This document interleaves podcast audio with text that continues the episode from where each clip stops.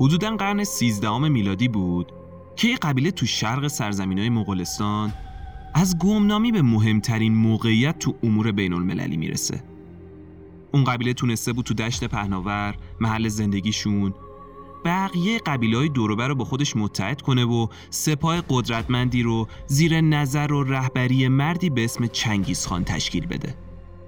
تو سال 1260 میلادی فتوحات سپاه مغول اونقدر زیاد میشه که منجر به تشکیل امپراتوری با مساحت تقریبا دو سوم اوراسیا میشه مغولا تونسته بودن با رهبری ویرانگرترین شخص قبیلشون چنگیز خان یکی از عظیمترین امپراتوری های تاریخ جهان رو تأسیس کنند.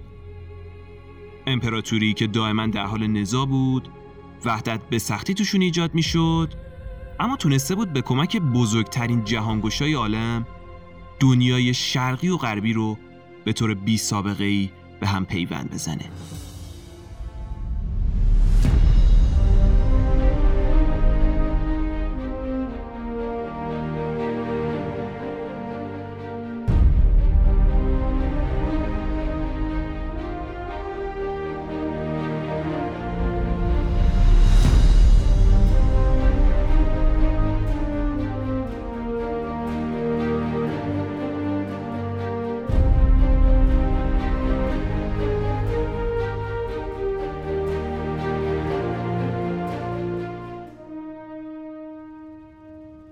سلام و درود به همراهان عزیز.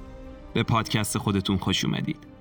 من محمد علی نامعی هستم و شما به پنجمین قسمت از فصل دوم پادکست رافکده که در شهریور ماه 1401 منتشر میشه گوش می‌دید. ما اینجاییم تا در کنار شما هر بار روایتگر بودهای جدیدی از اتفاقات جذاب و تاثیرگذار در جهان باشیم. ما رو ببخشید که تو پخش این اپیزود کمی تأخیر داشتیم و طبق زمانبندیایی که از قبل اعلام کرده بودیم جلو نرفتیم. خب می‌دونم که خیلیاتون از پیج اینستاگرام رافکده با خبر شدید که متاسفانه مادر بزرگم از دنیا رفتن و من موقعیت خوبی برای ضبط و پخش این قسمت نداشتم. و طبق اطلاع رسانی که تو پیج انجام شد زمان پخش این قسمت و قسمت بعد رو تغییر دادیم. من این قسمت رو تقدیم می‌کنم به مادر بزرگم و امیدوارم که روحش در آرامش باشه. خب تو این قسمت می‌خوایم داستان امپراتوری رو بشنویم که روزی از شرق تا غرب کره زمین از دریای مدیترانه تا دریای زرد امتداد داشت. می‌خوایم با چنگیز خان و نوادگانش آشنا بشیم و بشنویم که این آدم چطور به جهانگشای تاریخ معروف میشه. با ایران زمان مغول آشنا میشیم و در آخرم سراغ تیمور لنگ میریم و داستان سقوط این امپراتوری رویایی رو میشنویم. داستان جالب و پرماجرایی که می‌دونم شنیدنش براتون خالی از لطف نیست. پس خیلی منتظرتون نمی‌ذارم. بریم سراغ قسمت شانزدهم رویای شرقی داستان امپراتوری مغول و ظهور بزرگترین جهانگشای تاریخ چنگیز خان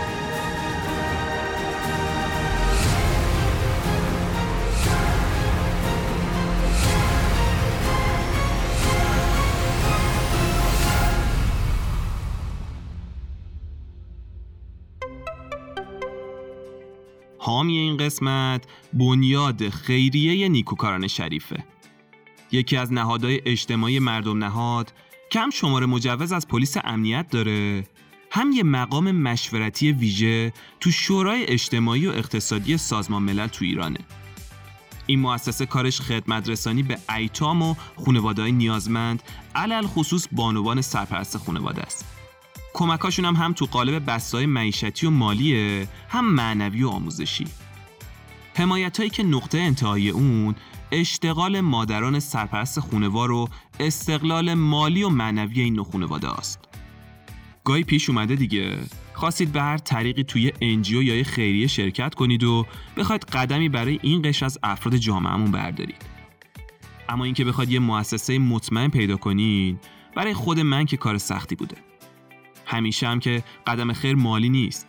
گاهی آموزش دانش و فنی که داریم می‌تونه یه قدم تاثیرگذار برای کسایی باشه که توان هزینه کردن برای آموزش رو ندارن. به نظرم که کسی با دانش شما بتونه شغلی داشته باشه و آیندهش رو بسازه و به خاطر همین شغل گرفتار خیلی از مشکلات اجتماعی جامعه ما نشه واقعا ارزشمنده. تمام تلاش تیمای مددکاری این سازمان مردم نهاد ارائه همین حمایت و خدمات به افراد نیازمنده. در کل تو هر جامعه ای در صورتی ما هم می‌تونیم شاد زندگی کنیم که جامعه شادی هم داشته باشیم اگه شما هم خواستید به هر طریقی همراه این بنیاد خیریه باشید و با کارا و اقداماتشون آشنا بشین می‌تونید وارد وبسایتشون به آدرس sharifcharity.com بشید و از کمپینا و فراخونایی که میدن مطلع بشید. بنیاد خیریه نیکوکاران شریف شادی به توان تو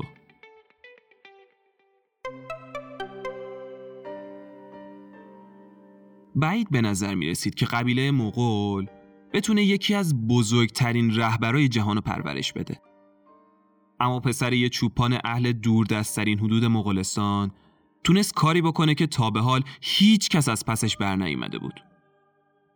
اون موفق میشه تمام قبیله ها و اردوهای همیشه تو دعوای دشت پهناور رو به یه ملت قدرتمند و یک پارچه تبدیل کنه و ارتشی رو به وجود بیاره که تعلیم دیده ترین و فنی ترین نیروهای جنگی زمان خودشو داشته باشه. چنگیز و رهبرای بعد از اون به کمک همین ارتش سیر تاریخ جهان رو تغییر دادن و مالک امپراتوری شدن که خیلی کم بشه از نظر گستردگی مثالی شبیه اون پیدا کرد.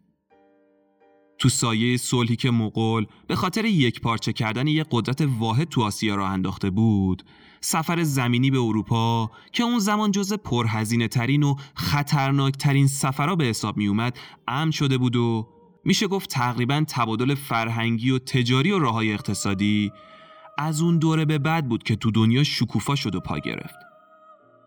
مغولا به خاطر روحیه جنگندهی که داشتن تونسته بودن جنگجوها و رهبرای با رو کنار خودشون جمع کنن و امپراتوری رو اداره کنن که اثر خودش رو از نظر فرهنگی و فنی و سیاسی تا چندین قرن تو دنیا باقی گذاشته بود.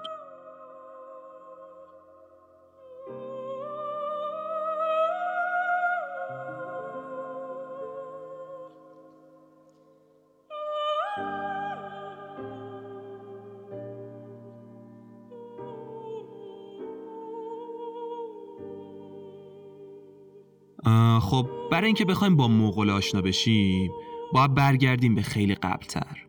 برگردیم به یه داستان اسطوره‌ای. میگن همه چیز از اینجا شروع شد که یه گرگ آبی رنگ همراه با سرنوشتش از آسمون به دنیا اومد. جفت اون یه ماده گوزن تنبل و بیتحرک بود.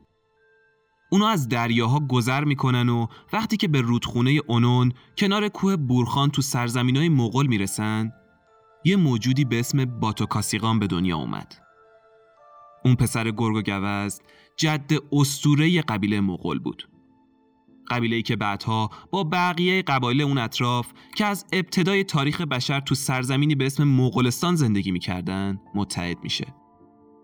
میگن اون زمان مغولستان تقریبا از 13 تا قبیله کوچنشین که حدوداً 3 میلیون نفر جمعیت داشت تشکیل شده بود.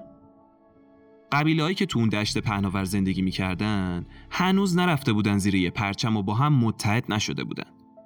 یعنی از بالاتر که اگه بهشون نگاه می‌کردی نمی‌تونستی به جمع اینا بگی جامعه مغول. اونا هنوز هویت جمعیتی درست درمونی نداشتن و خودشون به خودشون می‌گفتن ملل خیمه نمدی یا قوم نه زبانه. به خاطر اینکه اولا خب به شکل اردوگاه و قبیله‌ای کنار هم زندگی می‌کردن و این روش از زندگی رو جزو رسوم و فرهنگشون می‌دونستن. دلیل بعدیش هم این بود که درست همشون از نسل و ترک مغول بودن. اما زباناشون با هم یکی نبود.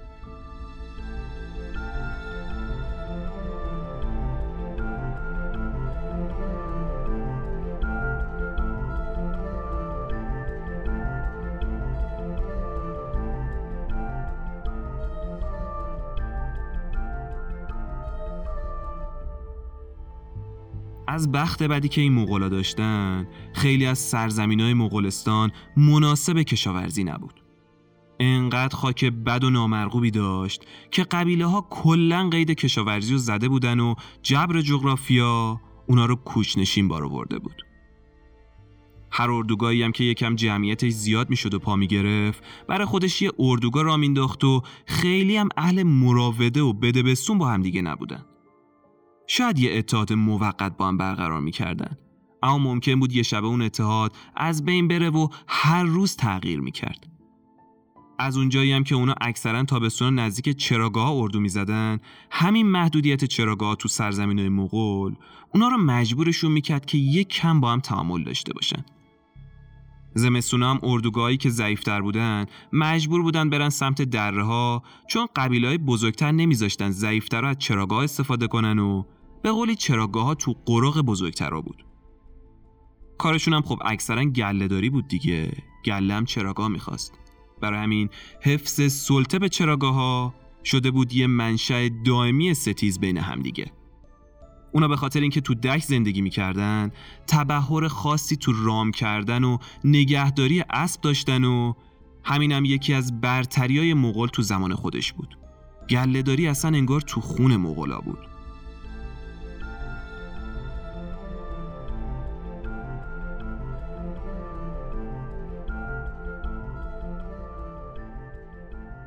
اگه از حال روز و وضع زندگیشون بخوام براتون تعریف کنم اصولا آدمای تمیزی نبودن و به نظافت شخصی اصلا اهمیت نمی‌دادن. حالا جلوتر بریم متوجه میشید چرا اینو میگه. غذا و خوردنیاشون هر چیزی که شما تصور کنی و قابل خوردن بود می‌شد. از سگ و گرگ و روباه و اسب تا موشای تو انباراشون. حتی اگه مجبور بودن گوشت آدم هم میخوردن. وقتی ازشون می‌پرسی دیگه آقا چرا شپشای تنتون رو می‌خورین؟ می‌گفتن برای چی نباید بخوریم؟ وقتی اونا گوشت ما رو خوردن و خون ما رو مکیدن برای چی نباید بخوریم؟ یعنی می‌خوام بگم با همچین تفکری روبرو بودیم ما به کمک گوسفنده و بزایی که نگه می داشتن می‌تونستن لباسای پشمی با دوام و جوندایی درست کنن و باش خیمه های نمدی بزرگ و سبک وزنی بسازن که خودشون به این خونه های موقتی می‌گفتن یورت. با روش جالب و هوشمندانه هم این نمدا رو درست می‌کردن. اول باریکه های پشم و خیس می‌کردن و میکوبیدن بعد میبستنشون به دم اسب تا روی زمین کشیده بشه و قشنگ در هم تنیده بشن بعد روشون چربی آب شده میریختن که نخور رو ضد آب کنن. بعد باش یه نمدی درست می‌کردن که حالا یا باش لباس میدوختن یا به عنوان پوشش رو چادراشون پهن می‌کردن. تو این قبیله ها زنا پا به پای مردا کار می‌کردن. اونا معمولا مجبور بودن تو سنهای پایین تم به ازدواجایی بدن که عامل تثبیت یه اتحاد می‌شد. اکثرا هم اینطور بود که زنها باید با یه شوهر سعیم می‌شدن. یه مرد مغول هر چقدر که می‌خواست می‌تونست به قولی زن اختیار کنه. یکی صد تا، یکی پنجاه تا، یکی بیشتر، یکی کمتر. ازدواج با نزدیکاشون به جز مادر، دختر و خواهری که از مادر اونا باشه جزو رسوم و فرهنگ اونا بود. حتی تو بعضی از قبایل اونا با خواهرای خودشون که از یه پدر بودن یا حتی همسرای پدراشون بعد از مرگ اونا هم ازدواج می‌کردن. می‌تونم بگم زنا در کل نقش مهمی برای قبیله های مغول داشتن. گله داری می‌کردن غذا درست می‌کردن تو بعضی کارا به مرداشون مشاوره می‌دادن و حتی خیلیاشون به عنوان یه جنگجو تو جنگ هم شرکت می‌کردن.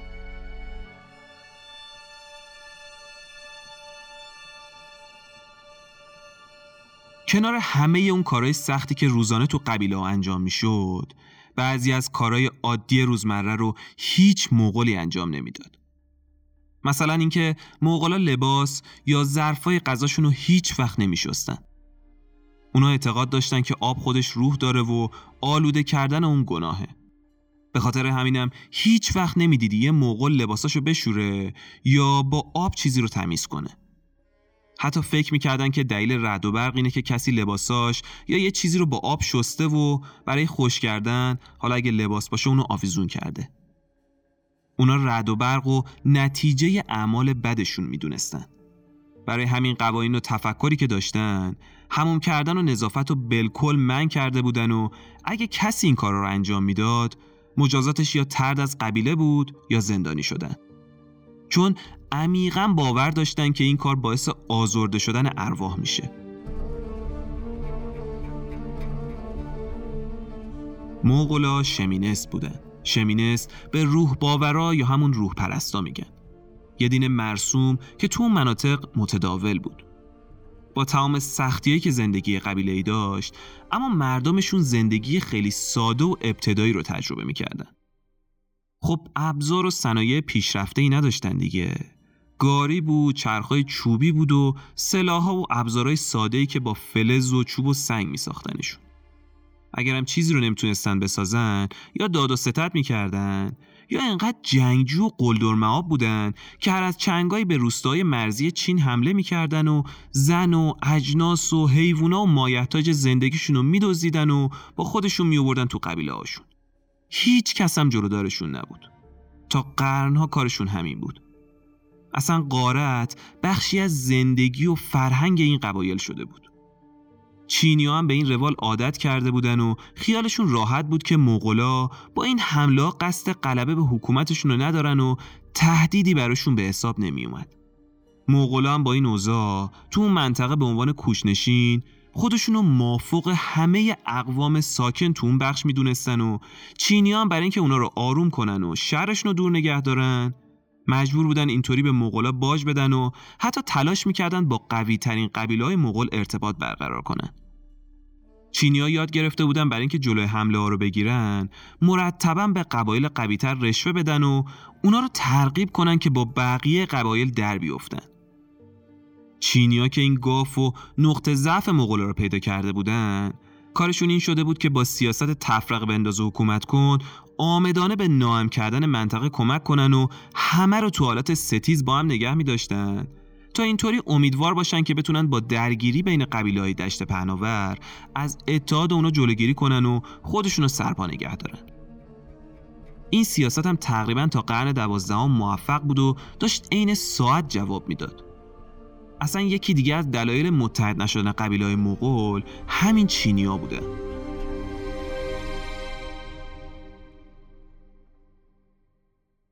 تو عواست قرن دوازدهم بود که کم کم چند تا قبیله گردن کلفت درست درمون بین اونا تشکیل شد. این قبیله ها تاتار بودن، کرایتا و مرکیتا بودن و نایمانا. جنگای قبیله ای که مدام بین این چند تا قبیله اتفاق می افتاد دیگه داشت اون روال ساده زندگی تو دشت پهناور رو سخت می کرد. یعنی شب و روزشون شده بود جنگ و پاتک زدن به همدیگه و انتقام گرفتن. یا داشتن اسبای همدیگه رو میدزدیدن یا دام و احشام همدیگه رو میکشتن یا زن و دارایی همدیگه رو گروگان می‌گرفتن اصلا یه مدت از بس تو جنگ و درگیری بودن فقر مطلق همه قبیله ها رو گرفتار کرده بود و دیگه انگار فقط زندگی می‌کردن برای اینکه از هم انتقام بگیرن. اونم به خاطر یه سری دلایلی که خودشون به وجود آورده بودن. همین است انتقامه کم کم باعث شد اخلاقیات تو اون منطقه از بین بره و دزدی و تجاوز و تخلفهای مختلف به نمادی از برتری و قدرت هر قبیله تبدیل بشه.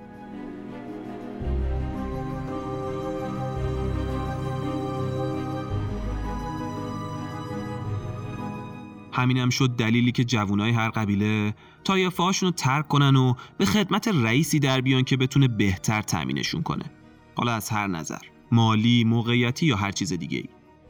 همین اتفاقا و تغییر سبک زندگی مغلا به مرور زمان باعث شد تا پایه های شکلگیری ملت مغول تشکیل بشه. تو این دنیای بی ثبات و پرستیز بود که توی شب سرد زمستونی پسری به اسم تموچین به دنیا اومد. ملت مغولی که تموچین قرار بعدها تشکیل بده از 19 تا گروه قبیله‌ای به اسم خاندان بورجگین تشکیل می‌شد که همشون بعدها جزو خاندان سلطنتی مغولستان میشن. اوایل قرن دوازدهم بود که تقریبا همه اون قبیلهایی که گفتم دیگه از آب و گل در اومده بودن و یاد گرفته بودن به شکل یه اتحادیه کنار هم زندگی کنن. تو اون اتحادیه هم یسوکای بهادر پدر تموچین شده بود یه رئیس سطح پایین تو اون اتحادیه. تا قرن سیزدهم که قبایل کوشنشین زیر نظر تموچین قصه ما به یک پارچگی واحد رسیدن هیچ وقت موفق نشده بودند ساختار سیاسی منسجم و پایداری داشته باشند. چون همیشه وقت و انرژی و تمرکزشون رو صرف رقابت و جنگ بین همدیگه کرده بودن اگه بخوام بگم تاریخ مغول از کی شروع میشه باید بگم از وقتی که تموچین شد رهبر قبایل. متوجه شدید دیگه. قبل روی کار اومدن این آدم مغولا نه یه ملت و اجتماع واحد بودن نه زبان مکتوبی داشتن که بخوان تاریخشون رو ثبت کنن و تا الان که دارم براتون این داستان رو تعریف می‌کنم هیچ گزارش رسمی از قبل از رهبری تموچین وجود نداره.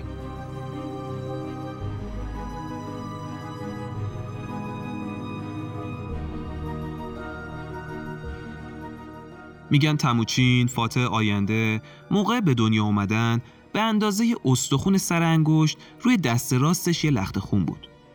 پدرش اون شب اون لکه رو به عنوان نشونه امیدبخش تعبیر کرده بود و می‌گفت شک نداره که پسرش جنگجوی بزرگی میشه که یه روز قبیله مغول بهش افتخار می‌کنه. میگن سال تولد تموچین حدودای سال 1167 میلادی بوده. اون زمان قبایل چون خط نداشتن تاریخ رو ثبت نمی‌کردن. تاریخ تولد تموچین هنوز دقیق پیدا نشده.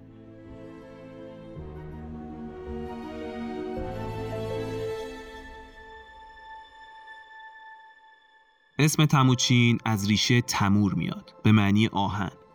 خب تموچین از یه خونواده آهنگر بود.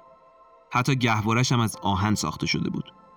یه خواهر تنی داشت و دو تا برادر تنی. هر دو تا برادر تنیش هم اسمایی از ریشه تمور داشتن پدر تموچین از اهالی یکی از خاندان بورجیگین بود همون خاندان اصیل مغول که بعدها از خانواده سلطنتی میشن پدرش موفق شده بود با سختی و زحمت زیاد یه گروهی از پیروانش رو دور خودش نزدیک رود اونون جمع کنه. اون از اشراف قبیله بود و به عنوان یه رهبر مهارت خودش رو تو جنگ و دزدی نشون داده بود. هوئلون مادر تموچین هم از یه قبیله دیگه بود. یسوکای تو یکی از جنگا علیه قبیله همسرش هوئلون سر راهش می‌بینه و اونو از یکی از مردای اون قبیله میدزده و ازش بچه دار میشه و باش ازدواج می‌کنه. مردای کوشنشین معمولا کارشون بود زنایی که سر راهشون می‌دیدن و خوششون میومد و میدزدیدن و باشون ازدواج می‌کردن این کار رو هم برای این انجام می‌دادن که اولا نمی‌خواستن از تو قبیله خودشون زنی انتخاب کنن دوما دیگه لازم نبود برای پیدا کردن همسر سفرهای طولانی برن بعضی موقع هم همین کارشون باعث می‌شد دو تا قبیله با هم صلح کنن تموچین چند تا خواهر برادر ناتنی هم داشت و اصولا تو خانواده پرجمعیتی داشت بزرگ می‌شد.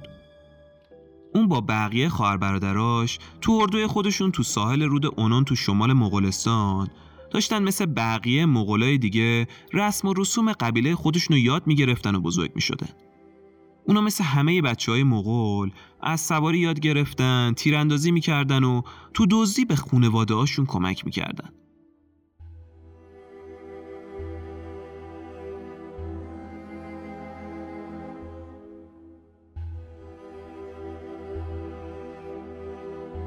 تموچین تو دوران کودکیش با یه پسری همسن و سال خودش از قبیله جدرات که یکی از قبایل کوچیک اون اطراف بود آشنا میشه و اون پسر میشه بهترین دوست تموچین و روز و شبش رو با اون میگذرونه.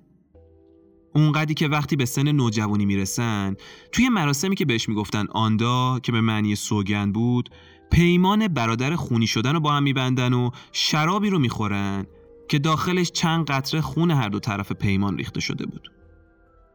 اسم اون پسر جاموقه بود.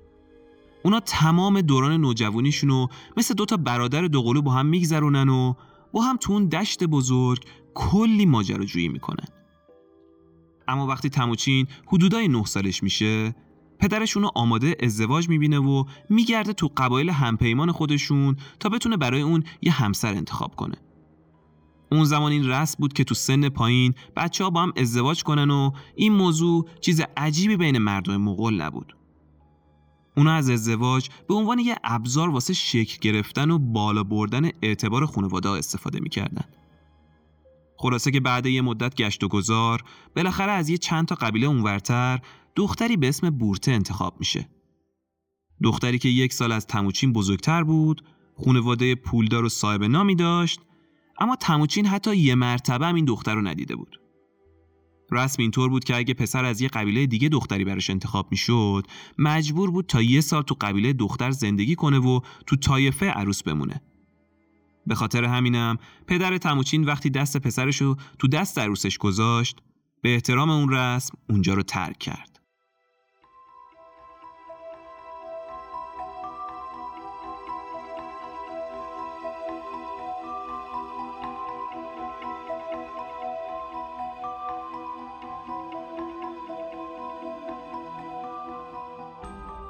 یسوکای وقتی تو راه برگشت به سمت قبیلشون بود تو را چند نفر رو می‌بینه که دارن برای خودشون تو دشت حال می‌کنن. شراب می‌خورن و غذایی درست می‌کنن و یه سوروسات مختصری گرفتن. خب یسوکای هم خسته از راه طولانی پیش خودش میگه برم پیش اینا و یه استراحتی کنم و دوباره راه بیفتم. قطعا اگه خودم معرفی کنم اونا منو پس نمی‌زنن. بالاخره یکی از رؤسای مجمع بود دیگه. اما قافل از اینکه اون چند نفر از قوم و قبیله ای بودن که یسوکای چند سال پیش بهشون حمله کرده بود و ازشون دزدی کرده بود. اونا هم داغ دیده فورا میشناسنش. از اونجایی هم که می‌دونستن حریف این آدم نمیشن برو خودشون نمیارن ولی بدون اینکه یسوکای بفهمه یواشکی تو غذاش سم ریختن. همین سم باعث میشه اون تو ادامه مسیر مریض بشه و چند روز بعد وقتی که به قبیلشون برسه بمیره. یسوکای قبل مرگش خواست که تموچین کنارش باشه. برای همین هم قبیله یاش چند نفر رو میفرستن دنبال تموچین. اما قبل از اینکه تموچین برسه بالا سر پدرش یسوکای میمیره و همینم باعث میشه که قبیله بدون رئیس بشه و اکثر افراد قبیله هم تموچین و خونوادش رو تنها بذارن و اینطوری قبیله تموچین به دو ماه نمی‌کشه که از هم میپاشه.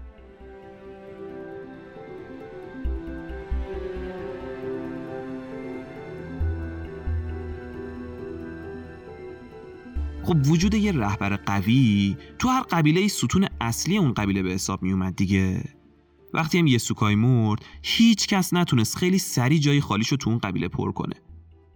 حالا تمام اعضای قبیله تموچین دونه بدونه به یه قبیله دیگه ملحق می شدن و اینطوری تموچین و خونوادش تنهای تنها شدن. تموچین و مادرش هولون و چند تا از برادراش داشتن زندگی خطرناکی رو تو تنهایی تجربه می‌کردن. زندگی تو اون دشت پهناور اونم بدون هیچ اردو و قبیله کار خطرناکی بود. اما باز با تمام ریسکایی که اون تنها زندگی کردن داشت اون چند نفر دو سه سالی رو با جمع کردن دونه و ماهیگیری و شکار موشای صحرایی گذروندن و از خودشون محافظت کردن. اما تا کی می‌شد با این اوضاع دووم آورد؟ با قبیله زندگی کردنش هم سخت و خطرناک بود. وای به تنهایی.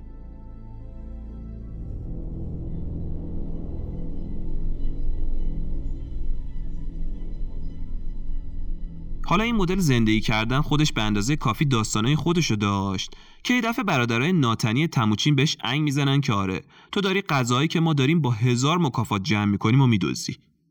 اون زمان تو رسوم کوشنشینا برای بقای طایفه تقسیم درست غذا اهمیت زیادی داشت و اگه کسی خارج از برنامه غذا رو به هر شکل مصرف می‌کرد مجازاتش مرگ بود.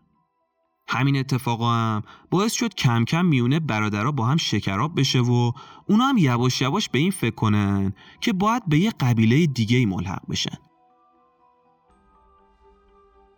میگذره و تموچینی که حالا 14 سالش شده بود خسته از این اوضاع بی سمر تصمیم بزرگی می‌گیره. تصمیم می‌گیره که هر طور شده باید بشه رئیس خونواده و قبیله خودش را بندازه. اما کی به یه بچه 14 ساله اعتماد می‌کنه؟ اون تو قدم اول برای اینکه خودشو به بقیه ثابت کنه و بتونه رئیس خانواده خودش بشه باید برادر بزرگترش رو از سر راه برمیداشت. برای همین یه شب با یکی از برادراش دست به یکی می‌کنه و وقتی که برادر بزرگه داشت از اسب و مراقبت می‌کرد یواشکی با لباس مبدل بهش نزدیک میشه و از فاصله نزدیک اونو با تیر می‌زنه و میشه پسر ارشد قبیله. اما از شانسش چند هفته بعد اعضای قبیله تایجیوت که اعضای قبلی قبیله پدرش به اونا ملحق شده بودن به اردوی تموچین حمله می‌کنن و تموچین رو از ترس اینکه احتمال می‌دادن بخواد برای انتقامجویی بهشون حمله کنن رو اسیر می‌کنن و می‌برن به قبیله خودشون. تموچین هم تمام برنامه‌ای که برای رئیس قبیله شدن داشت و تو همون قبیله جا می‌ذاره و انگار که همه چیز برای این پسر تموم شده باشه دست و پا بسته میبرنش به قبیله دشمن. اون می‌دونست چون پدرش مرده احتمالا اونجا قربانیش می‌کنه. اون چند ماه خیلی سختی رو اونجا زندانی بود. اما خیلی شانسی موفق شد از تو زندان چند تا همپیمان پیدا کنه و به کمک همونا از اون قبیله فرار کنه. داستان اینکه چطوری فرار می‌کنه رو می‌خوام براتون تو کانال اینستاگرام رافکده تعریف کنم. پس حتما کانال ما رو follow داشته باشید. search کنید رافکده ما رو پیدا می‌کنید. تموچینی که حالا تقریبا داشت به سن 16 سالگی می‌رسید شبونه میره پیش خونوادش و مادرش رو می‌بینه یه خبری از اردوی کوچیکشون می‌گیره و میره به سمت قبیله بورته جایی که نامزدش رو تو 9 سالگی تو اون قبیله جا گذاشته بود. خب بورتم تو این سالا منتظر تموچین بود. همین کار تموچین و شنیدن داستان قصه این پسر توسط رئیس قبیله بورته باعث میشه حمایت رئیس و افراد اون قبیله رو به دست بیاره. اما اون فقط داشت به انتقام فکر می‌کرد. نمی‌خواست به عنوان یه پیرو به خدمت یه حامی در بیاد و می‌خواست خودش یه رئیس قدرتمند و بانفوذ باشه. اون تصمیم می‌گیره به کمک اعتباری که از قبیله بورته به دست آورده بود با مردی به اسم تغرل دوست قدیمی پدرش که اون موقع رئیس قبیله کرایتا بود همپیمان بشه. اون با همپیمان شدن با تغرل یه آدم بانفوذ بین قبایل موفق شد اعتبار خودشو تو دشت پهناور بالاتر ببره وقتی مردم با خبر شدن تموچین با تغرل هم پیمان شده کم کم بهش اعتماد کردن و روز به روز اردوی کوچیک تموچین بزرگ و بزرگتر می‌شد و پیروان بیشتری پیدا می‌کرد. تو همین گیرادارا و روزای خوش بود که یه دفعه قبیله‌ای که پدر تموچین هوئلون رو ازشون دزدیده بود تصمیم می‌گیره از تموچین انتقام بگیره. این رسم کینه خونوادگی تو دشت پهناور بین قبایل باعث می شد یه عمل خلاف همیشه مورد حسابرسی قرار بگیره حتی به وسیله نسلهای بعدی. الانم بهترین وقت بود برای انتقام گرفتن. بالاخره خبر رسیده بود که تموچین داره برای خودش کسی میشه دیگه. اینطوری میشه که اردوی تموچینی که تازه داشت جون می‌گرفت مورد حمله یه گروه بزرگ از قبیله مرکیتا قرار می‌گیره و تموچین هم که خب می‌دونست اینا به تلافی دزدیدن هوئلون اومده بودن آمدان بورته زن خودشو اونجا جا می‌ذاره تا اونا اسیرش کنن و از اردوگاه فرار می‌کنه و میره پیش تغرل اون تمام ماجرا رو برای تغرل تعریف می‌کنه و اونم که حسابی پدر تموچین رو دوست داشت یه سری جنگجوی گردن کلوف در اختیار تموچین قرار میده تا برن حساب این آدمای کینه رو بذارن کف دستشون. تموچین هم فرماندهی این جنگجوها رو به دوست دوران بچگیش یعنی جاموقه میسپره و با هم میرن به سمت قبیله دشمن. آدمای تغرال هم نامردی نمی‌کنن و قبیله مرکیتا رو با خاک یکسان می‌کنن و بورته آزاد میشه. تازه تغرل به تموچین گفته بود از اون قبیله هرچی قنیمت به دست اومد همش بردار مال خودت تا بتونی یه ثروتی جمع کنی و دیگه بتونی رو پای خودت وایسی. از شانس تموچین این قبیله یکی از غنیترین گروه های اون اطراف بود و حالا با اون همه قنیمت اون به یکی از ثروتمندترین مردای قبایل اصلی تبدیل شد و یه شبه شد یکی از نامزدای جدی برای سروری به همه قبیله اون اطراف. کلید اصلی این پیروزی قبیله تغرل و دوست دوران بچگیش جاموقه بود. اون که حسابی از قبل قبیله تغرل منفعت برده بود با این قبیله پیمان برادری میبنده و قسم می‌خوره که تا آخر کنار این قبیله باقی بمونه. به خاطر این پیروزی هم مجددا پیمان برادریشو با جاموقه تمدید می‌کنه. جاموقه هم بعد این پیروزی قبیله خودش را میندازه. اما تقدیر اتفاقایی رو رقم می‌زنه که یواش یواش راه این دو نفر رو از هم جدا می‌کنه.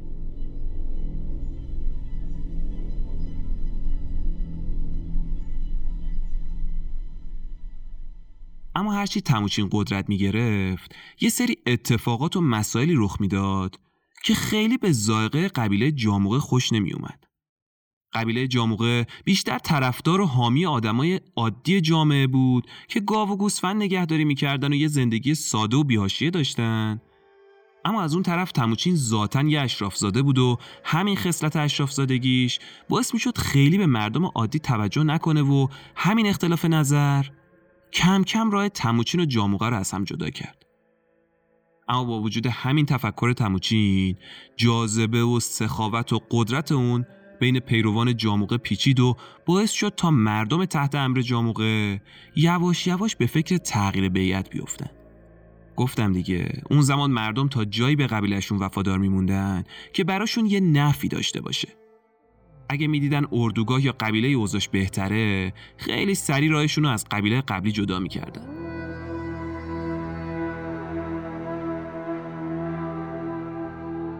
تموچین از بچگی آدم زرنگی بود. معامله کردن و خوب بلد بود. اون برای اینکه آدمای بیشتری رو جذب خودش کنه به اونا وعده ریاست و زنای زیبا می‌داد. اما به این شرط که بهش کامل وفادار باشن و کمکش کنن تا خودش تو آینده بشه رهبر تمام قبیله های مغول. همین پیشنهادها هم باعث شد تا مردا و رئیسای سطح پایین مغول وسوسه بشن و شروع کنن به انتشار داستانایی درباره تموچین و ادعا می‌کردن که اون مأموریتی از طرف آسمونا و ارواح داره و سرنوشت اینه که تموچین بشه سرور مطلق دشت پهناور. اونقدر این داستانهای خیالی تو زندگی مردم بلد و پررنگ شد که خود تموچین هم کم کم حرفایی که مردم دربارش می‌زدن و باور می‌کرد. خب مردم هم دنبال همچین رهبر افسانه ای میگشتن. کسی که یه بار برای همیشه بتونه مردم همیشه تو رنج قبیلای مغول رو نجات بده. اون داستانایی که داشت دهن به دهن میچرخید باعث شد خیلی سریع از تموچین یه شخصیت افسانه‌ای و دست نیافتنی ساخته بشه. خب اون اوایل تموچین فقط یه اردوگاه کوچیک داشت و هنوز قبیله‌ای در کار نبود. بر همین مجبور بود برخلاف عقاید درونیش برای اینکه به شهرت بیشتری برسه به کسایی که به اردوگاه اون ملحق می شدن با سخاوت برخورد کنه. بهشون اسب بده و خز و لباس و نمد بده و در کل به شکل وی آی پی هواشونو داشته باشه. با همین کاراشم به مرور خیلی از مردایی که تحت پرچم رؤسای سنگدل رنج می بردن اومدن و شدن یکی از یارای باوفای تموچین. حالا تموچین دیگه این کارا رو از سر اجبار انجام نمی‌داد. فهمیده بود که مردم و پیروانشن که دارایی اصلی اون به حساب میان. برای همین دیگه سعی می‌کرد با سیاست رفتار کنه و حتی بعضی وقتا از لباس خودش به ورودیا لباس می‌داد و میذاش مردم از اسب شخصیش استفاده کنن. مردم هم وقتی این چیزا رو می‌دیدن می‌گفتن یه همچین آدمی قطعا دنبال صلح و می‌تونه قبیله ای رو تشکیل بده که همه درش تو آرامش زندگی کنن. به مرور شهرت تموچین بیشتر و بیشتر میشه تا جایی که خیلی از قبایل خواهان این میشن که جزی از پیروان اون باشن و اکثر توایف اون رو به چشم یک قهرمان و کسی که می‌تونه قبایل رو با هم متحد کنه می‌دیدن با این سیاستی که تموچین پیش گرفته بود خیلی از رؤسای قبایل ترجیح می‌دادن که کنار تموچین و در مقابل جاموقه و قبیلش قرار بگیرن. حالا تموچین که دلاوری و شخصیت اون یه شکل افسانه‌ای به خودش گرفته بود به عنوان یه رهبر عادل و قابل اعتماد انتخاب شده بود. خب شاید الان پیش خودتون بگید که حالا مگه چیکار می‌کرد؟ کار خاصی نکرده. اون زمان این کارا اتفاقا کار خاص محسوب می‌شد. ما داریم از دورانی حرف می‌زنیم که برادر به برادر رحم نمی‌کرد. از اونجایی که پدر تموچین هم رئیس بود هم از اشراف مغول این میشه که تو سال 1183 میلادی رؤسای مغول یه جلسه تشکیل میدن و تموچین رو به عنوان خان انتخاب می‌کنن. رؤسا تو اون جلسه عهد می‌کنن که تموچین تو رأس قوم به اداره امور بپردازه و سکان هدایت قبایل رو به دست بگیره و علیه دشمنای قبایل برنامه ریزی دقیق داشته باشه. و همه هم عهد کردن که تو جنگ از اون اطاعت کنن و تو زمان صلح تو کارهای تموچین دخالت نکنن و زیر پرچم اون باشه. با اینکه تو اون سال خیلی از قبایل اونو به عنوان خان انتخاب کردن و قبولش کردن. اما هنوزم خیلی از قبیله های بزرگ مثل تایجیود، اونگیرات و آرورات از جاموقه پشتیبانی می‌کردن. بالاخره اونم برای خودش کسی بود بروبیایی داشت. تموچینی که اون موقع حالا 34 سالش شده بود می‌خواست از عنوان تازهش برای تحقق رویای حکومت به همه قبایل و اقوام مغول استفاده کنه. اون سالها برای این مقام تلاش کرده بود و قدر رافیت و خوب می‌دونست. اون همون اول شروع می‌کنه به ساماندهی و سازماندهی قبایل و استفاده مدیریت شده و درست از منابع هر کدوم از قبیله ها تا قبل از این قضیه مغولا تشکیلات اجتماعی نداشتن. اما تموچین قبیله ها را به گروه های مختلف تقسیم کرد و بهشون وظایف خاصی معول کرد. اون یه سریا رو عهدهدار تهیه غذا می‌کنه به یه سریا نگهداری اسبا رو میسپره و یه عده رو هم عهدهدار پیک و شمشیرزن و تیرانداز و خدمتکار و این چیزا. تموچین با همین تخصصی کردن قبیله ها تونست ارتش اولیه مغولا رو برپا کنه. اون چند تا از جوانای جویای نام قبیله ها رو هم جمع می‌کنه و به عنوان محافظ شخصی استخدام می‌کنه. تموچین چاپلوسی و پاداش دادن به حامیان وفادار خودش رو به یه رسم تبدیل می‌کنه. اما با کسایی که اعتمادش رو سلب می‌کردن اصلا رحم نداشت و اونا رو تو ملع عام اعدام می‌کرد تا همه کار دستشون بیاد.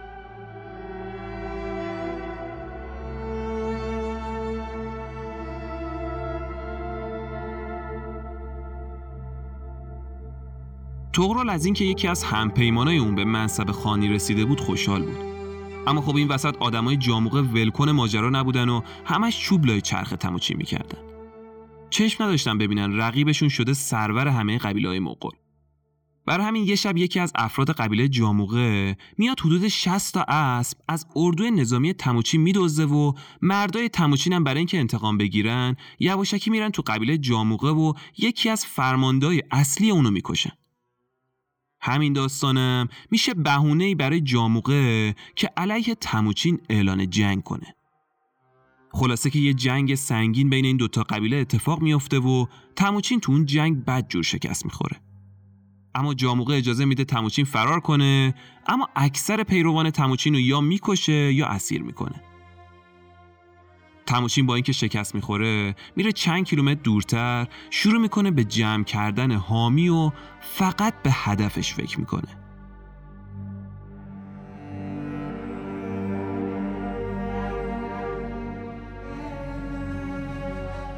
میگذره و تو سال 1198 تموچین و تغرل توی جریانی با چینیا متحد میشن.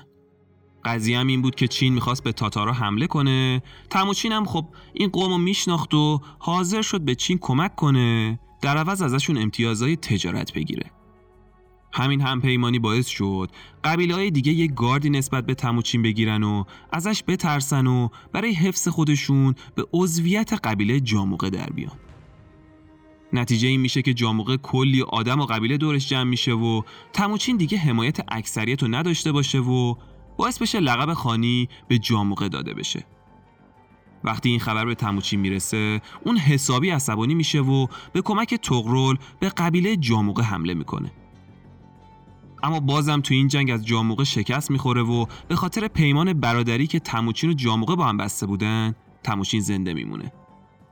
تغرل که می‌بینه دیگه تموچین با این شکستا نفی برای قبیلشون نداره از یه طرفم ممکنه برای خود تغرل درد سرساز بشه به کمک پسر خودش علیه تموچین اعلان جنگ می‌کنه و شبونه به اردوی تموچین حمله می‌کنه. تموچین تو اون جنگ غافلگیرانه بازم شکست می‌خوره اما موفق میشه تو همون سال با آدمایی که هنوز براش مونده بودن به قبیله تغرل حمله کنه و این دفعه به طرز ناباورانه پیروز میدون بشه و قبیله تغرل از بین میره. اون بعد از اون جنگ عملا اکثر دشمنا رو کنار زده بود.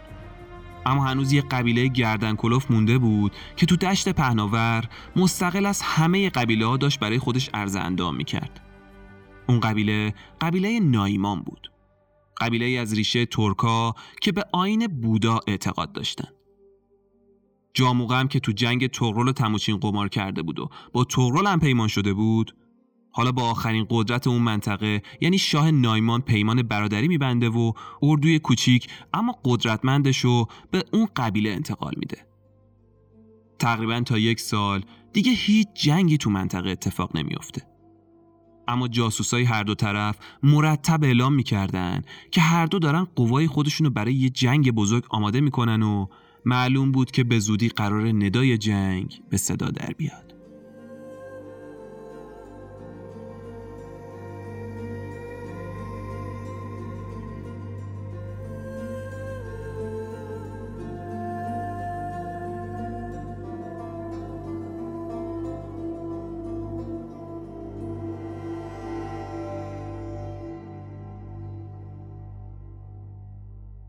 تموچین تو سال 1204 سپاه اصلی خودش رو به طرف قلمرو نایمانا که دقیقا کنار قلمرو خودش بود حرکت میده.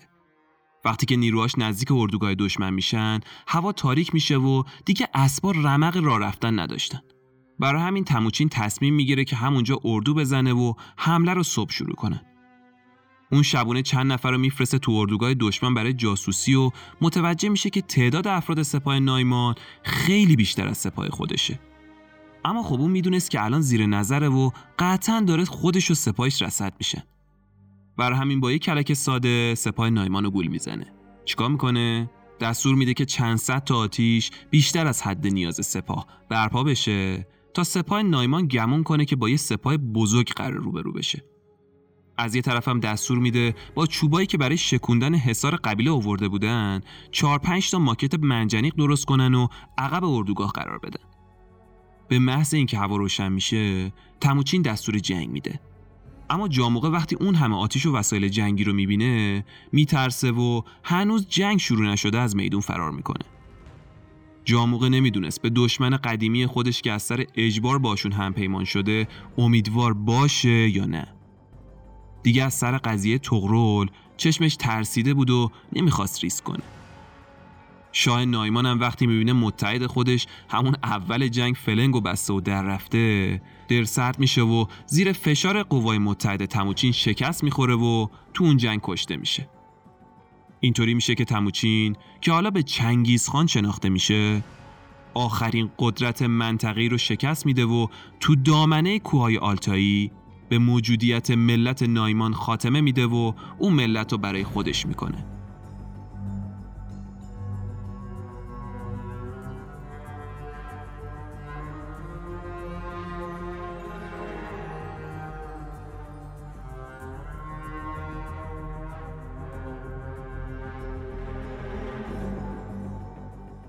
جاموقه هم که فرار کرده بود به دستور مستقیم چنگیزخان مخفیگاش پیدا میشه و اونو کت بسته می‌برن تو زندان مرکزی قبیله اسیرش می‌کنن.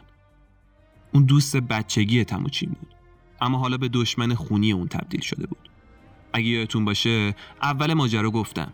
این دوتا با هم پیمان برادری بسته بودن و کشتن اون تو فرنگ مغلا بالاتر از برادرکشی به حساب میومد. برای همین تموچین یه بار دیگه از اون خواهش کرد که باش دوست باشه و دشمنی ها رو کنار بذاره. اما جاموقه قلبا معتقد بود که این کار شدنی نیست و اون زمان که باید دوست خوبی می بود این کارو نکرده و علیه اون قیام کرده بود. جاموقین به تموچین میگه که حالا که تونستی اقوام این سرزمین رو با هم متحد کنی تخت سلطنت از آن توه. تاریخ نویسا میگن بعد این اتفاق خود جاموقه درخواست می‌کنه که خودش خودش رو اعدام کنه. خب حالا دیگه میشه گفت تمامی دشمنی های مهم از طریق نبرد و جذب قبایل ایالات قبیله‌ای دشت پهناور رو تحت یه حکومت مرکزی زیر پرچم تموچین رهبر جدید مغولا تشکیل داده بود. سال 1206 میلادی تمامی رؤسای قبایل دشت پهناور به شکل متحد تموچین 39 ساله رو سرور مطلق تمامی قبایل مغولستان اعلام کردند. تموچین به عنوان خانه بزرگ مغولستان که برای اولین بار به وجودی واحد تبدیل شده بود به تخت پادشاهی نشست. تموچینی که حالا لقب جدید چنگیزخان به معنی فرمانروای دریاوار رو گرفته بود نمادی از قدرت عالیه و اقتدار منطقه‌ای بود. اون به محض به تخت نشستن شروع می‌کنه به پاداش دادن و امتیاز دادن به پیروان وفاداری که تو پیروزی اون نقش مهمی داشتن. بعدش هم به کمک اونا به فکر تشکیل یه دولت مرکزی میافته تجربه به چنگیزخان یاد داده بود که نمی‌تونه به رؤسای توایف یا حتی برادرای خونی خودش اعتماد کنه. اون می‌دونست که حمایت و وفاداری الان دوروبریاش ممکنه خیلی آسون تغییر کنه و از بین بره. بر همین تصمیم می‌گیره ساختار قدرتمندی از واحدهای نظامی به شکل سلسله مراتبی ایجاد کنه. ساختار جدیدی که پایه های اجتماعی مغول رو دگرگون کرد. اون برای اینکه فرمانده ها نتونن بهش خیانت کنن سلسله مراتبی از فرماندهی رو تو کل ارتش پیاده سازی می‌کنه طوری که از جز تا کل به شکل یه نمودار مثلثی موافق همدیگه باشن. یه چیزی مثل قوانین و درجای نیروهای مسلح یعنی مثلا بین همه قبیله ها هر ده تا فرمانده رئیس هزار نفر بود و تو رأس اون ده نفر یه نفر می‌شد فرمانده کل اونا. اینطوری به شکل در هم ای هر فرمانده زیر نظر فرمانده دیگه ای می‌شد و تو رأس به خود خان می‌رسید. اون خیلی سریع یه سری قبیله ها رو مسئول اسلحه خونه ها و خیمه های پزشکی و تدارکات می‌کنه و به جزئی ترین مسائل نظامی و ساختاری ورود می‌کنه و فورا پیاده سازی می‌کنه و نتیجهش این میشه که تو مدت زمان کوتاهی تا پایین ترین ردبندی سربازا صاحب کاملترین و مجهزترین تجهیزات جنگی میشن. اون حالا ارتشی رو ساخته بود که هر لحظه از شبانه روز آماده رزم بود و اونقدر آوازه این ارتش تو دنیا پیچید که کسی جرأت نزدیک شدن به ملت چنگیز خانو نداشت. اون یکی از پیشرفته ترین سیستمای ارتباطات و پیک تا سیستمای کشیش شبانه روزی راه اندازی کرد و حتی خیلی سریع قانون نامه رسمی کشور رو هم مشخص کرد. اون خط مختص خودشونو به عنوان خط رسمی مغولستان تعیین کرد. مجموعه قوانینی که دائما توسعه می‌داد و بالاخره تو سال 1206 میلادی اصول اساسی اونو نهایی کرد و طبق اون قانون دزدی و تجاوز و خلاف و مجازات قانون شکنی رو مرگ اعلام کرد. اون بعد از اینکه حکومتش رو پای ریزی کرد توجهش رو برد سمت رفاه و آماده کردن مایحتاج ملت تحت سلطه خودش رو با مردم با احترام برخورد می‌کرد. چنگیز خان بعد از چندین سال که تونست داخل قلمرو خودش همه چیزو استیبل کنه به هدفهایی که تعیین کرده بود برسه به این فکر کرد که می‌تونه قلمرو مغولا رو تو خارج از دشت پهناور گسترش بده و شرق و غرب مغولستان رو بزرگتر کنه. از یه طرف بخشایی از چین و از غرب به سمت خاور میانه اروپا. اون تو قدم اول تصمیم می‌گیره به سلسله‌ای که خودشونو چین به معنی طلایی اعلام کرده بودن حمله کنه. این سلسله تو چین شمالی قرار داشت. سپاه چنگیز توی تلاش چند ساله موفق میشه پایتخت سلسله چین رو تسخیر کنه و تمامی اهالی اون سرزمین رو از دم تیغ بگذرونه تا مردم خودش اونجا ساکن کنه. حمله مغولا به قلمرو چین به منزله قتل عام یه ملت بود. جمعیت چین شمالی که تو سال 1195 50 میلیون نفر بود تو سال 1226 میلادی یعنی بعد از حمله مغول به 9 میلیون نفر رسیده بود که این خبر از یه فاجعه انسانی می‌داد. وقتی خبر این مرگ و میر به کره می‌رسه اونا فورا به چنگیز اعلام می‌کنن که حاضرن خراجای سنگینی رو به این سرزمین پرداخت کنن اما در عوض از خشم پادشاه در امان باشن. تسلیم شدن بدون شرط کره ثابت کرد که تدبیر ایجاد وحشت از سوی چنگیزخان کارساز بوده و همین میشه آغازگر تغییر رفتار چنگیز با ملتهای بیگانه. حالا چنگیز به کمک ارتش و تجهیزات و ثروت افسانه ایش داشت تبدیل به ماشین کشدار جهان می‌شد.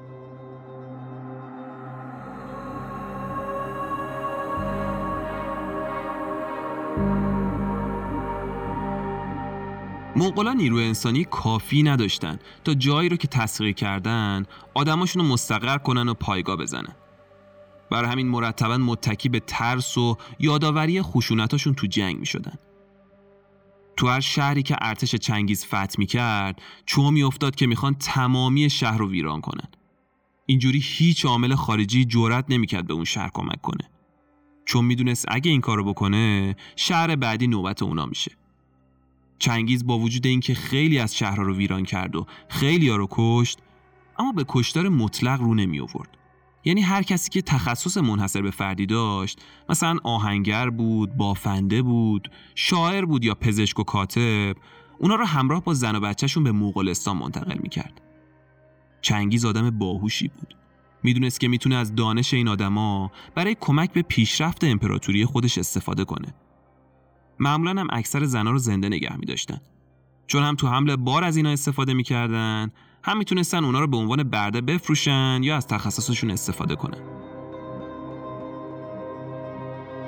چنگیز تو زمانه حمله برای ارتشش یه شرط گذاشته بود. اونم این بود که اگه شهری بدون جنگیدن تسلیم شد بذارن از ویرانی در امان باشه. اما در عوض باید خراج بده و خرج سربازا رو تأمین کنه. خب خیلی از فرمان روای کشورهای مختلف هم ترجیح می‌دادن که نجنگن و تسلیم بشن اینطوری شد که سپاه مغول تو مدت زمان کوتاهی خیلی از کشورهای شرقی رو به تصرف خودشون در آورد. سلطان محمد خارزمشاه وقتی شنید سلسله چین سقوط کرده علاقه من شد ببینه این آدم کیه که تونسته اون جلال و شکوه دنیای شرق و پایین بکشه و خواست که با چنگیزخان ملاقاتی داشته باشه. امپراتوری اسلامی سلطان شامل ازبکستان و بخش زیادی از ایران خودمون بود. شهرهای باشکوه بخارا و سمرقند تو مسیر جاده ابریشم تحت سلطه سلطان بود. اون فرمان روای لایق و قدرتمندی بود و قصدش این بود که چین رو تسخیر کنه که سفیرش بهش خبر پیروزی مغولا رو داده بود. به محض اینکه اخبار تسخیر چین به سلطان می‌رسه بازرگانای بخارا رو آزم می‌کنه که برن قلمرو چنگیزخان رو از نزدیک ببینن و یه سرگوشی آب بدن. چنگیزم به محض ورود این بازرگانا به نشونه احترام کلی هدایا از یشم و طلا و آج به اونا میده تا برسوننشون به دست سلطان. چنگیز همراه این هدایا یه نامه برای سلطان آماده می‌کنه. نامه نامه جالبیه که من ترجمه بخشی از متن چنگیزخان رو براتون می‌خونم. این عین متن نامه چنگیزخانه. من این هدایا رو برای تو میفرستم. من از قدرت و وسعت امپراتوری تو آگاهم و به تو به عنوان عزیزترین پسرم احترام می‌گذارم. تا جایی که به تو مربوط است باید بدانی که من چین و کشورهای ترک شمال آنجا را تسخیر کردم. کشور من منبع بی پایان از سربازان و معدنی از نقره است و من نیازی به سرزمین های دیگر ندارم. بنابراین معتقدم که ما در تشویق تجارت میان اتباع خود نفعی برابر داریم و می توانیم در صلح کنار هم زندگی کنیم. خب فکر کنم خودتونم فهمیدید که اینجا چنگیز به قیافش نمی‌خوره از این حرفا بزنه. سلطان اگه راه بده خارسب که هیچ چنگیز خان تا اروپا هم می‌خواد پیشروی کنه و قلمروشو بزرگتر کنه پس اینجا چنگیز داشت سلطان رو هم فریب می‌داد اما با این وجود سلطان پیشنهاد صلح چنگیز رو قبول می‌کنه ولی از اونجایی که به چنگیز اعتماد نداشت به نیروهاش دستور میده که در خفا برای جنگ با یه ابرقدرت آماده بشن.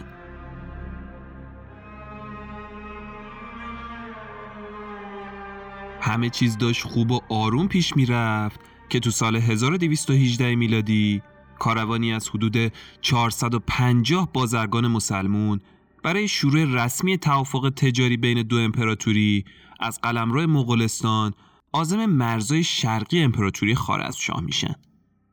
اما یه دفعه حاکم قلمرو شرقی سلطان ادعا می‌کنه که این بازرگانا جاسوسای مغولستانن و همه اونا رو اسیر می‌کنه. اون زمان یکی از اصلی ترین و رایج ترین روش های جاسوسی بازرگان های هر کشور بودن و خیلی از فرمانده ها اونا رو تو شهرهای دشمن میفرستادن که هم اطلاعات جمع کنن هم تبلیغ کنن در مورد ارتش و جلال سپاه خودشون تو کشورهای دیگه. چنگیز به محض اینکه این خبر رو میشنوه برای اینکه از سلطان قرامت بگیره و بالاخره ابهتش از بین نره سه نفر رو میفرسته به دربار سلطان و ازش می‌خواد که حاکم اون شهر رو به مغولا تحویل بده تا خودشون مجازاتش کنه. ولی خب خارزمشاه هم کم آدمی نبود. این حرفا برای سلطان به معنی تحقیر امپراتوری خارز بود. خلاصه که اون این درخواست رو قبول نمی‌کنه و یکی از سه نماینده رو می‌کشه و ریش دوتای دیگر رو هم میسوزونه و رو از تناب پیچشون می‌کنه و میفرسته به سمت مغولستان. این کار سلطان برای چنگیز به معنی اعلان جنگ علیه مغولستان بود. اون وقتی این خبر رو میشنوه حسابی عصبانی میشه و میره بالای یه تپه تو کوهای مقدس بورخان و سرشو میتراشه و سه روز اونجا نیایش می‌کنه. اون با خودش میگه من این فتنه را شروع نکردم. من به دنبال صلح بودم. پس انتقامی سنگین در انتظار سلطان خارزم خواهد بود.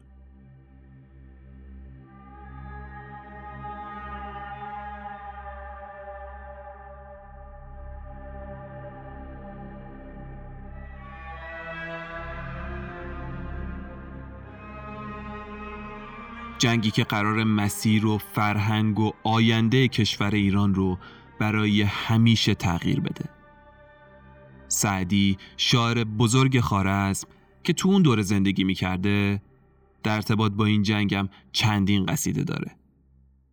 میگن لشکرکشی چنگیزخان علیه خارزمشاه از نظر تاریخی منحصر به فرده.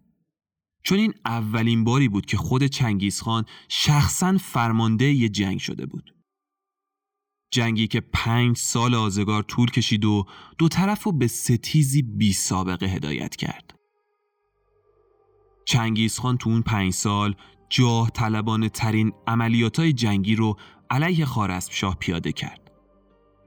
اون که اون موقع 56 سالش شده بود با انتخاب جانشین خودش هم موافقت می‌کنه.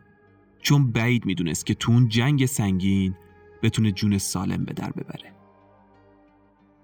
خب چنگیز خان خودش مؤسس حکومت بود و تا اون زمان سنت حکومت سلسله داخل مغولستان وجود نداشت و یه پسرمو یا یه برادرم می‌تونست مثل یه پسر به جانشینی پادشاه برسه. اما چنگیز تو اون دشت وحدت ایجاد نکرده بود که پسرموش بشه وارث حکومت. اون می‌خواست موقعیت خانواده خودش رو ارتقا بده و می‌خواست یکی از پسراش بشه جانشین خودش. اون با وجود اینکه پسر ارشدش دلاور بزرگی تو جنگا بود ولی اونو انتخاب نکرد. چون شک داشت که اون پسر واقعیش باشه. اگه یادتون باشه گفتم بورته مادر پسر ارشدش بعد از ازدواج با چنگیز به دست مرکیتا اسیر میشه و تو اسارت بهش تجاوز میشه. چنگیز به جای اون پسر سومش رو که به هوشیاری و ابتکار مشهور بود به عنوان جانشین انتخاب می‌کنه. به پسرهای دیگش هم دستور میده تا به این تصمیم احترام بذارن. خلاصه که سرتون رو درد نگیرم چنگیز توی جنگ جانانه و سنگین سپاه سلطان رو تو میدون جنگ شکست میده. ولی اون بیخیال ماجرا نبود و می‌خواست امپراتوری سلطان رو نابود کنه و تمام قنایم شهرهای تحت سلطه خارزم رو به قارت ببره. همین استمرار چنگیز باعث میشه تا سربازای مغول موفق بشن شهر بخارا یکی از طمع برانگیزترین شهرهای امپراتوری ایران رو محاصره کنن شهری که به مجمع علم یا گوهر امپراتوری ایران معروف بود و به مرکز اقتصادی و فرهنگی امپراتوری تبدیل شده بود. بخارا تو دوران خودش مرکز زندگی بزرگترین عالمای جهان از پزشکا و ستاره شناسا و فلاسفه بود و از اونجایی هم که تو مسیر جاده ابریشم قرار داشت خب دیگه حرفی برای گفتن باقی نمیذاشت. بر همین تسخیر موفقیت آمیز اونجا می‌تونست دانش و فن سرشایی رو نصیب امپراتوری چنگیز بکنه میگم وقتی چنگیز خان شهر رو تسخیر کرد به اهالی شهر فریاد زد که من عذاب خدا هستم اگر شما گناهان بزرگ نکرده بودید خداوند پادشاهی چون من رو برای شما نازل نمی کرد.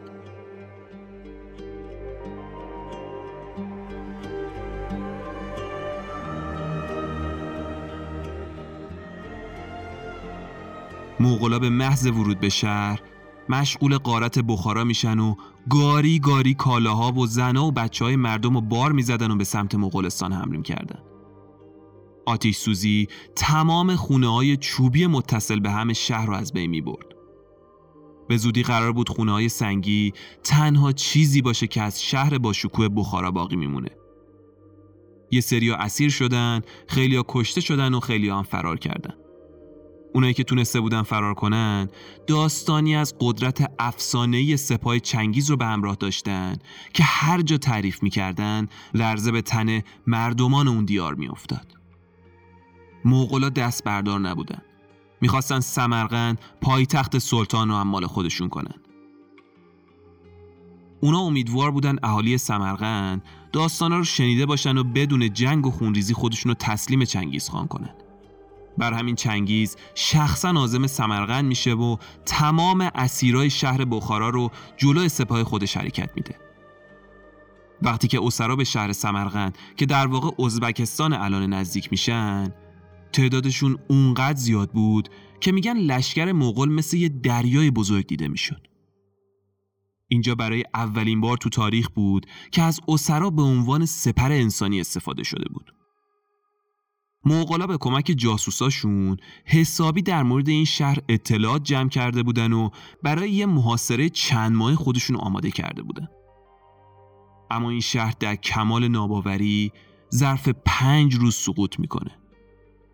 موغلا که تا به حال همچین شهری غنی از خوراکی و ثروت و ندیده بودن تمام شهر رو قارت می‌کنن و بعد از تجاوز به اکثر زنای شهر اونا رو به عنوان برده اسیر می‌کنن. مثل همیشه هم روحانیون افراد مقدس بخشیده میشن و تمام صنعتگرا و پزشکا و منظوم شناسا به مغولستان منتقل میشن. بعد از حمله وحشیانه مغولا به سمرقند بالای 75 درصد جمعیت این شهر کم میشه. فاجعه انسانی که دنیا تا اون روز کمتر به خودش دیده بود.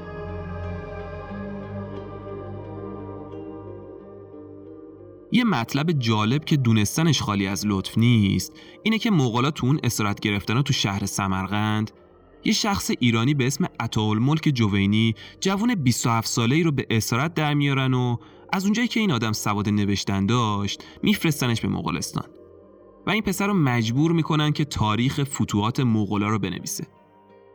امروز تاریخ جهانگشای جوینی یه منبع ارزشمند اطلاعات درباره امپراتوری مغولاست خب اما تکلیف خود خارزمشاه چی شد؟ اون قبل از اینکه مغولا به سمرقند برسن از اونجا فرار می‌کنه و میره یه جا مخفی میشه. چنگیزم شخصا حدود یک سال دنبال سلطان میگرده. ولی قبل از اینکه مغولا ردش رو بزنن و دستگیرش کنن بر اثر بیماری فوت می‌کنه. اما این جستجو تبدیل میشه به یکی از بزرگترین معمولیت های بازدید منطقه‌ای برای کسب اطلاعات نظامی. اونا برای پیدا کردن سلطان نقطه به نقطه کشور رو از غرب تا شرق این سرزمین میگردن و از نزدیک با شهرهای مختلف خارزم و ایران آشنا میشن. چنگیز ذاتا نمی‌خواست هیچ شهری رو سالم نگه داره تا پناهگاهی بشه برای دشمناش. به خاطر همین به هیچی رحم نمی‌کرد و هر چیزی که جلوش بود نابود می‌کرد. چنگیز و آدمای اون تو سال 1225 میلادی یعنی هفت سال بعد از تصرف خارزم برای اولین بار با کاروانای پر از قنایم جنگی به مغولستان برمیگردند. چنگیز با وجود ثروت هنگفتی که از طریق حملای مختلف تو این سالا جمع کرده بود مخالف تجمل بود و برخلاف جانشینای بعدیش این مال و ثروت هیچ وقت تأثیری تو زندگیش نذاشت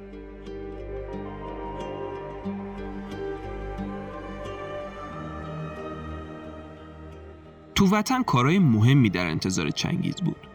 از اونجایی که حاکم ایالت مغولستان تو چین مرده بود خاندان چین دوباره به قلمرویی که چنگیز سالها قبل دست اونا بیرون کشیده بود مسلط شده بودن. و این یعنی مغولا باید دوباره چین رو تصرف می‌کردن. از یه طرفم چنگیز خان با یکی از مناطقی که باش هم پیمان شده بود اما از ارسال سرباز به مناطق تحت حمایت چنگیز سرپیچی کرده بود می‌خواست انتقام بگیره. تو سال 1226 میلادی چنگیزی که حالا نزدیک 60 سالش شده بود اول رفت سراغ اون انتقامه. خیلی راحت رودخونه که تو مسیر اون سرزمین بود و مسدود کرد و بعد چند ماه صد و شکوند و تمامی اون سرزمین رو آب برد و اینطوری تونست شاه اون منطقه رو شکست بده. اما از شانسش تو همون جنگ دچار بیماری مالاریا میشه و از پسراش قول می‌گیره که چین رو تصرف کنن و انتقامش رو از اونا بگیرن. اما اینجا بالاخره چنگیز خان اون وحدت بخشنده قبایل و امپراتوری مغولستان تو ماه اوت سال 1227 وقتی که پا تو 61 سالگی گذاشته بود از دنیا میره.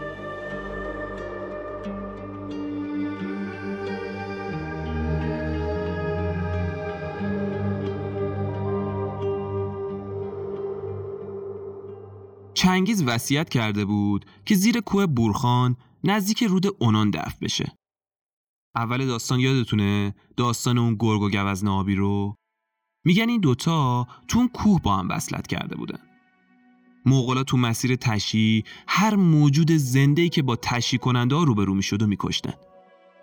اونا باید تو جهان بعدی به چنگیز خدمت می‌کردن.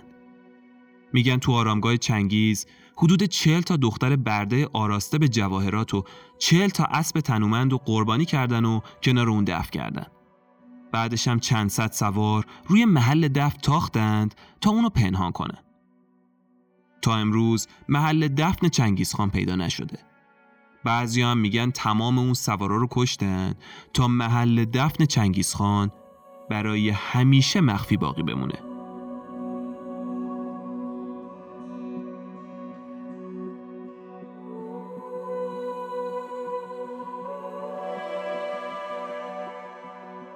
وقتی که چنگیز خان مرد وسط قلمرویی که اون تسخیر کرده بود چهار برابر وسعت امپراتوری اسکندر کبیر و دو برابر وسعت امپراتوری روم بود تازه اون خیلی از جایی که تسخیر کرده بود و جز قلمروش زمینه نمی‌کرد.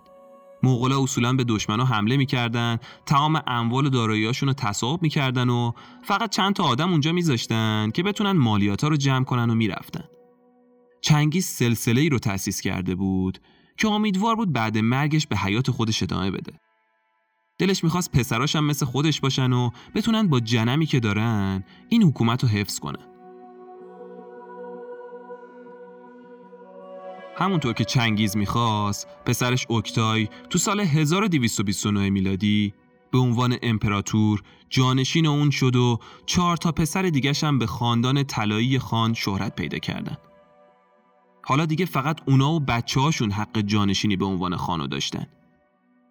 چنگیز وقتی که اوکتای به عنوان جانشین خودش انتخاب کرد برای چهار تا پسر دیگش هم شهرهایی تعیین کرد و حکومت به اون شهرها رو به اونا سپرد. اوکتای به محض اینکه خان شد آماده بود تا وصیت پدرش رو انجام بده و تصمیم داشت دوباره چین رو تسخیر کنه. اما وقتی که با منجمی که از پدرش به رسیده بود مشورت گرفت تصمیم بر این شد که موقتا این حمله رو کنسل کنه. موغلا به خاطر آین روح پرستی حسابی خرافاتی بودن و به این چیزا اعتقاد داشتن. اون تصمیم گرفت به جای حمله به چین تمرکزش رو بذاره روی این ماجرا که یه پایتخت دائمی و بزرگ برپا کنه. یه مرکز رسمی برای تجارت و ارتباطات بین المللی. چون دیگه خیمه ها و اردو زدن ها پاسخگوی عظمت امپراتوری جدید نبود. سفیرا و دولت مردای قبایل و کشورهای اطراف مرتبا تو رفت آمد بودن تا خراج و مالیاتاشون رو به مغولا پرداخت کنن و همینم باعث شد تا اوکتای به فکر تشکیل یه پایتخت جدید و بزرگ باشه. اون شهری حساردار به اسم قراقروم با یه محوطه بزرگ از دربار و محله برای بازرگانا و صنعتگرا درست می‌کنه. اون وقتی که خیالش از شهری که ساخته بود راحت میشه تصمیم می‌گیره تجدید قوا کنه و دوباره به چین حمله کنه. خلاصه که اون تو سال 1234 یعنی 6 سال بعد از امپراتور شدنش موفق میشه سلسله چین رو شکست بده و به وصیت پدرش عمل کنه. موغولا حالا کم کم یاد گرفته بودن از زندگی کوشنشینی رو بیارن به زندگی اسکان یافته و با اصلاح نظام مالیاتی و اداره دربار و ساخت مدرسه و کتابخونه تعلیم ببینن و بچه هاشون دیگه فقط یه جنگجو بار نیارن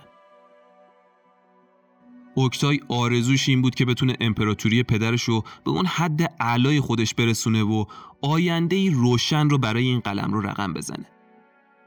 اون تو همین فکر و اقدامات اصلاحی بود که یکی از برادراش پیشنهاد لشکرکشی سپاه مغول به اروپا رو میده.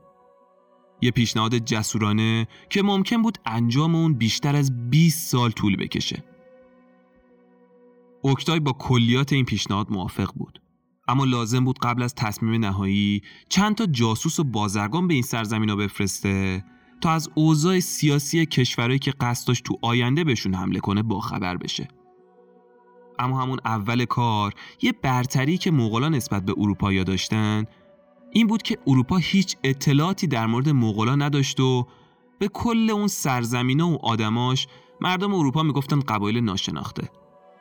وقتی که جاسوسا از سفر برگشتن و اطلاعات کاملی در مورد اون کشور رو به اوکتای دادن اونا با چشم باز تو زمستون سال 1237 یه سپاه 120 هزار نفری آماده کردن و فرستادن به سمت سرزمین های شرقی اروپا و کل اون کشور رو پاکسازی کردن.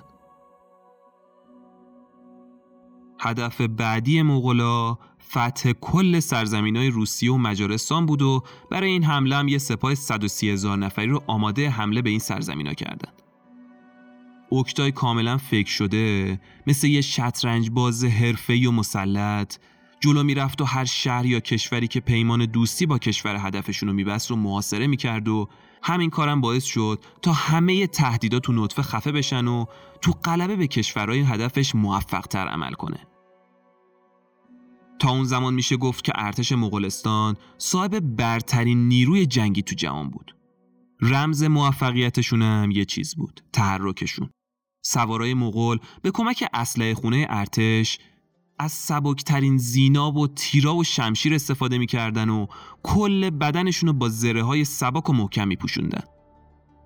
اروپایی هم همچین ابزارهای جنگی رو داشتن اما انقدر وزن این ادوات زیاد می‌شد که تحرک و چابکی رو از اونا می‌گرفت. بعضی از زره های اروپایی ها حدود 70 کیلو وزنشون بود. دیگه شما تصور کن چجوری باید همین وزن رو تحمل می‌کردن. هم می‌تونستن به خوبی بجنگن.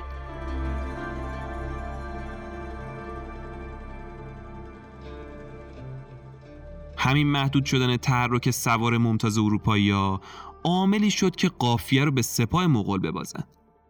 خلاصه مغولا با همین برتری موفق میشن توی جنگ سنگین تو سال 1241 مجارستان رو فتح کنن. حالا مغولا ارتشی رو داشتن که کل اروپا رو حیرت زده کرده بود. اونا همینطور که جلوتر می‌رفتن و داشتن به سمت اروپای غربی حرکت می‌کردن بیرحمی و سنگدلیاشون بیشتر و بیشتر می‌شد.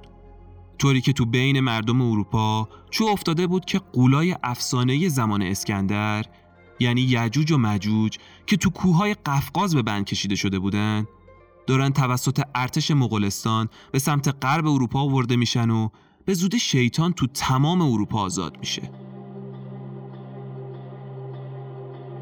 تو ماه می سال 1241 بود که اروپا واسه بدترین اتفاق زمان خودش آماده می‌شد.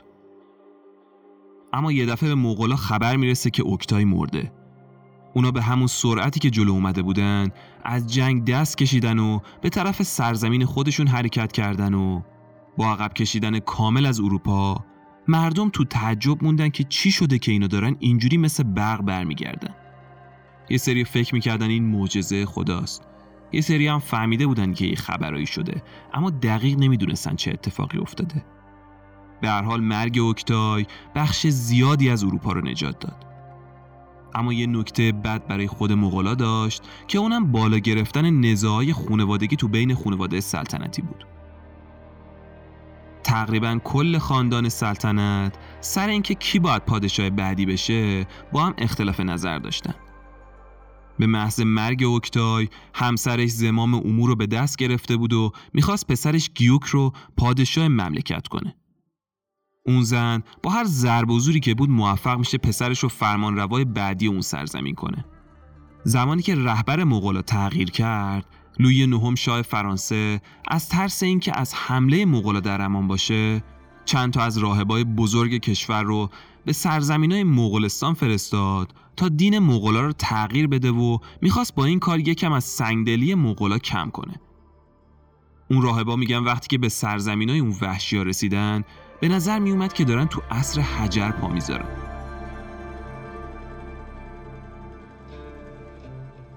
اونا به هر دری می‌زدن که دین اونا رو تغییر بدن و با مسیحیت آشنایشون کنن موفق نمی شدن.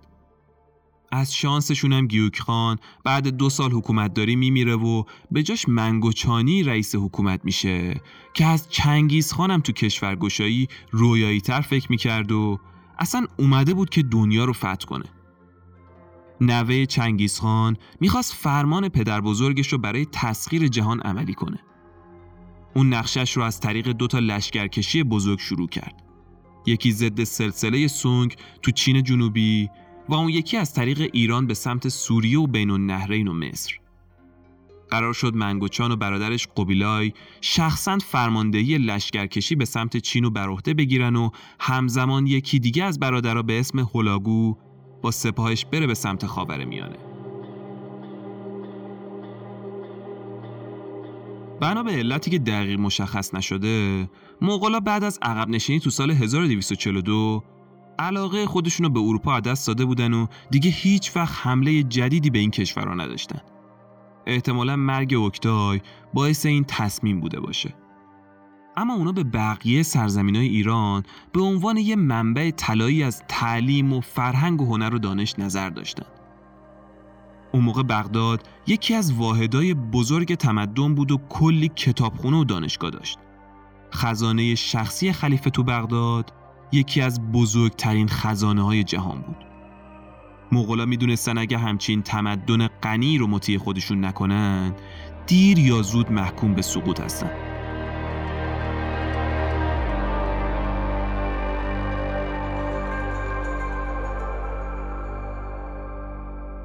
سپاه هولاگو برادر خان جدید وارد آسیای میانه میشه و تمام چراگاه های منطقه رو قروق می‌کنه.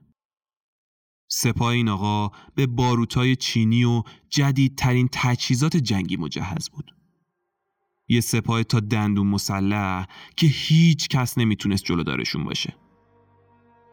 اون اوایل که مغول وارد ایران شدن یه فرقه مسلمون به اسم اساسین تونست هرچند موقت و کوتاه بر اونا دردسر درست کنه و یک کم از سرعت پیشروی اونا رو کمتر کنه اما مغولایی که باروت و منجنیق داشتن کوچیکترین موانع رو با منجنیق و گلولهای آتیش جواب می‌دادن با همین برتری بالاخره تو سال 1258 موفق شدن لشکرکشی به بغداد پایتخت خلفای عباسی رو شروع کنه.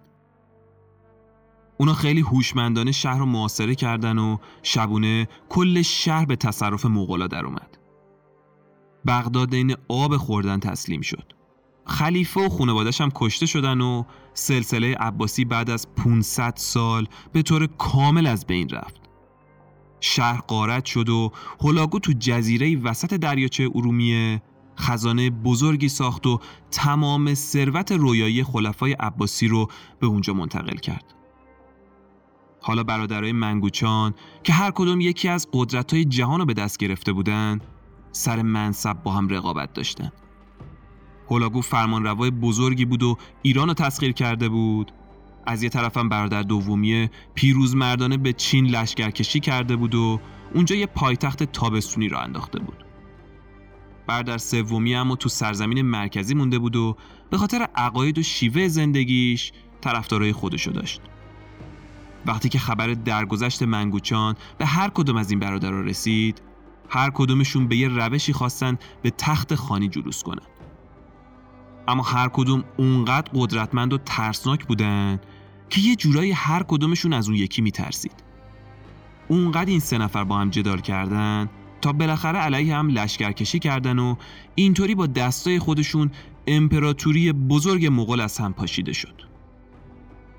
با یه اختلاف خانوادگی امپراتوری به دستای آشتی ناپذیری تبدیل شد که بین این دسته ها قبیله برای یکی از خانای مسلمون بود که از نابودی اسلام تو خاور میانه به دست مغلا به شدت عصبانی بود و حالا فرصتی پیش اومده بود که علیه هولاگو اعلان جنگ کنه.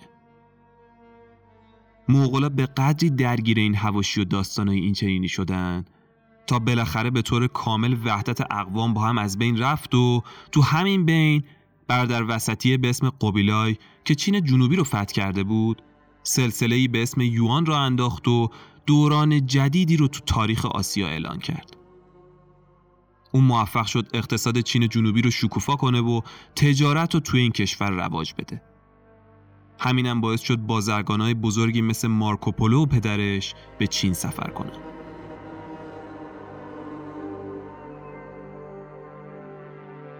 قبیلای تمام وقت و انرژی و صرف سلسله تازه تأسیسش می‌کنه. اما خیلی زود تو سال 1294 میمیره و اینطوری تنها امپراتوری یک پارچه مغلا به شدت ضعیف میشه. بعد اون پسر قبیلای تیمور جانشین اون تو چین جنوبی میشه و سعی می‌کنه تا سلسله رو حفظ کنه. اما اون کمتر از پدرش از حمایت بقیه خانا برخوردار بود و همینم باعث میشه مقاومت چینیا علیه مغلا هر روز بیشتر و بیشتر بشه. حالا تیمور که آخرین نماینده قدرت و سرسختی مغلا بود به قدرت رسیده بود. تیمور از نسل چنگیز بود ولی تو شهر بزرگ شده بود و یه مسلمون بود. اون ارتشی رو بر اساس اصول نظامی چنگیز ایجاد کرد و حملای سنگینی رو تو آسیای میانه و خاور میانه فرماندهی کرد که با ویرانگری چنگیزخان قابل مقایسه نبود. تیمور تو سال 1405 میلادی تو راه تسخیر چین جونش رو دست میده و از اونجایی که وارثی برای جانشینش مشخص نکرده بود رویای امپراتوری خاننشینای مغول برای همیشه نابود میشه.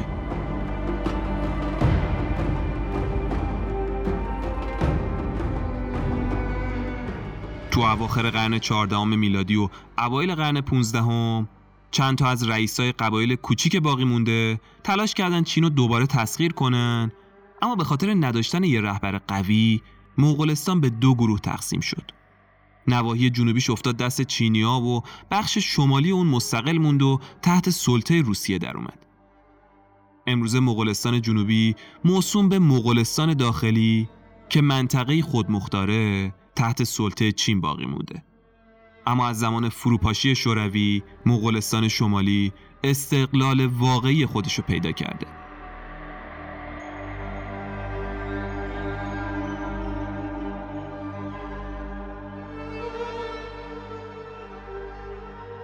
مغولا بیشتر به خاطر قدرت و روحیه نظامیشون مطرح شده بودن.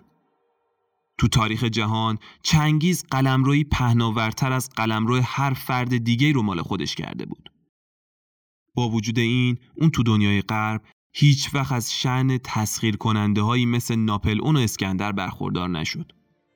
غربیا چنگیز و بیشتر شبیه یه آدم وحشی ویرانگر یاد می‌کنن تا کسی که تشکیل دهنده یه امپراتوری بزرگ بوده باشه. قانون و نظمی که چنگیز خان برقرار کرده بود باعث شد جامعه درهم پاشیده مغول به ملتی قدرتمند تبدیل بشه و از یک قبیله ناشناخته به عنوان قدرتی بین المللی ایفای نقش کنه.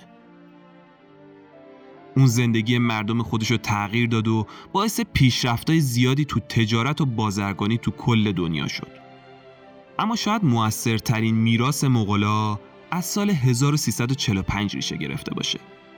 وقتی که ارتش مغولستان یه شهری به اسم کافا تو ساحل دریای سیاه و معاصره کرد و یه بیماری واگیردار اکثر افراد سپاه مغول رو درگیر کرد و خیلی رو به هلاکت رسوند.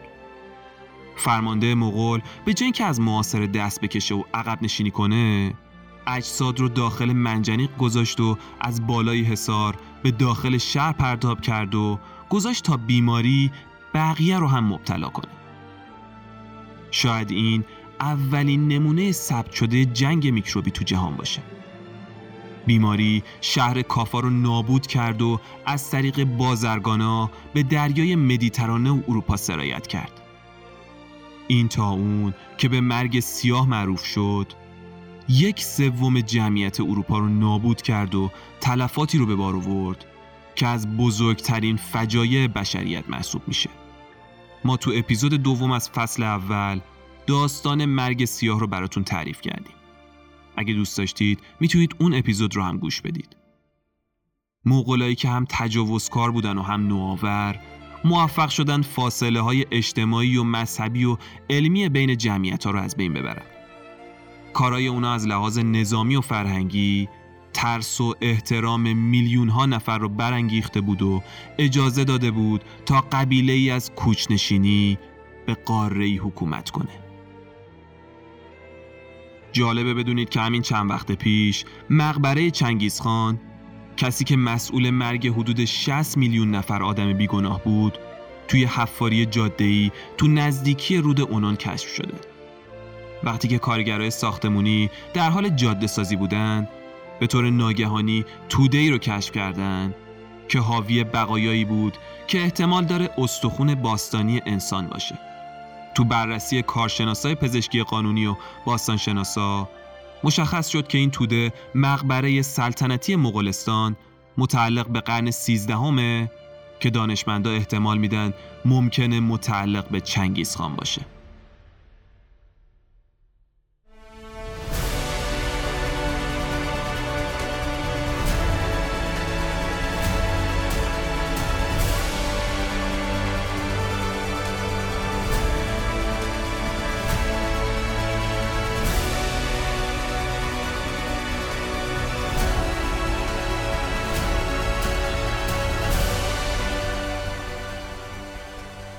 چیزی که شنیدید پنجمین قسمت از فصل دوم با عنوان رویای شرقی بود. سپاس از شما که تا این آخر همراه ما بودید. تلاش ما همواره توی این پادکست اینه که به دور از جانبداری و با مطالعه رفرنس های مختلف معتبرترین روایت ها رو برای شما عزیزان تعریف کنیم. ممنون از مؤسسه نیکوکاران شریف حامی این قسمت از رافکده. و سپاس فراوان از شما عزیزان دل که همیشه از ما حمایت مالی و معنوی می‌کنید. همونطور که می‌دونید تولید هر قسمت از رافکده هزینه زیادی داره. اگه شما هم خواستید از ما حمایت مالی کنید می‌تونید به بخش توضیحات اپیزود مراجعه کنید یا به وبسایت رافکده سر بزنید. بدونید که خیلی دوستتون داریم. follow کردن و معرفی کردن پیج اینستاگرام ما رو فراموش نکنید. و منتظر قسمت بعدی ما باشید. به امید دیدار محمد علی نامی شهریور ماه 1401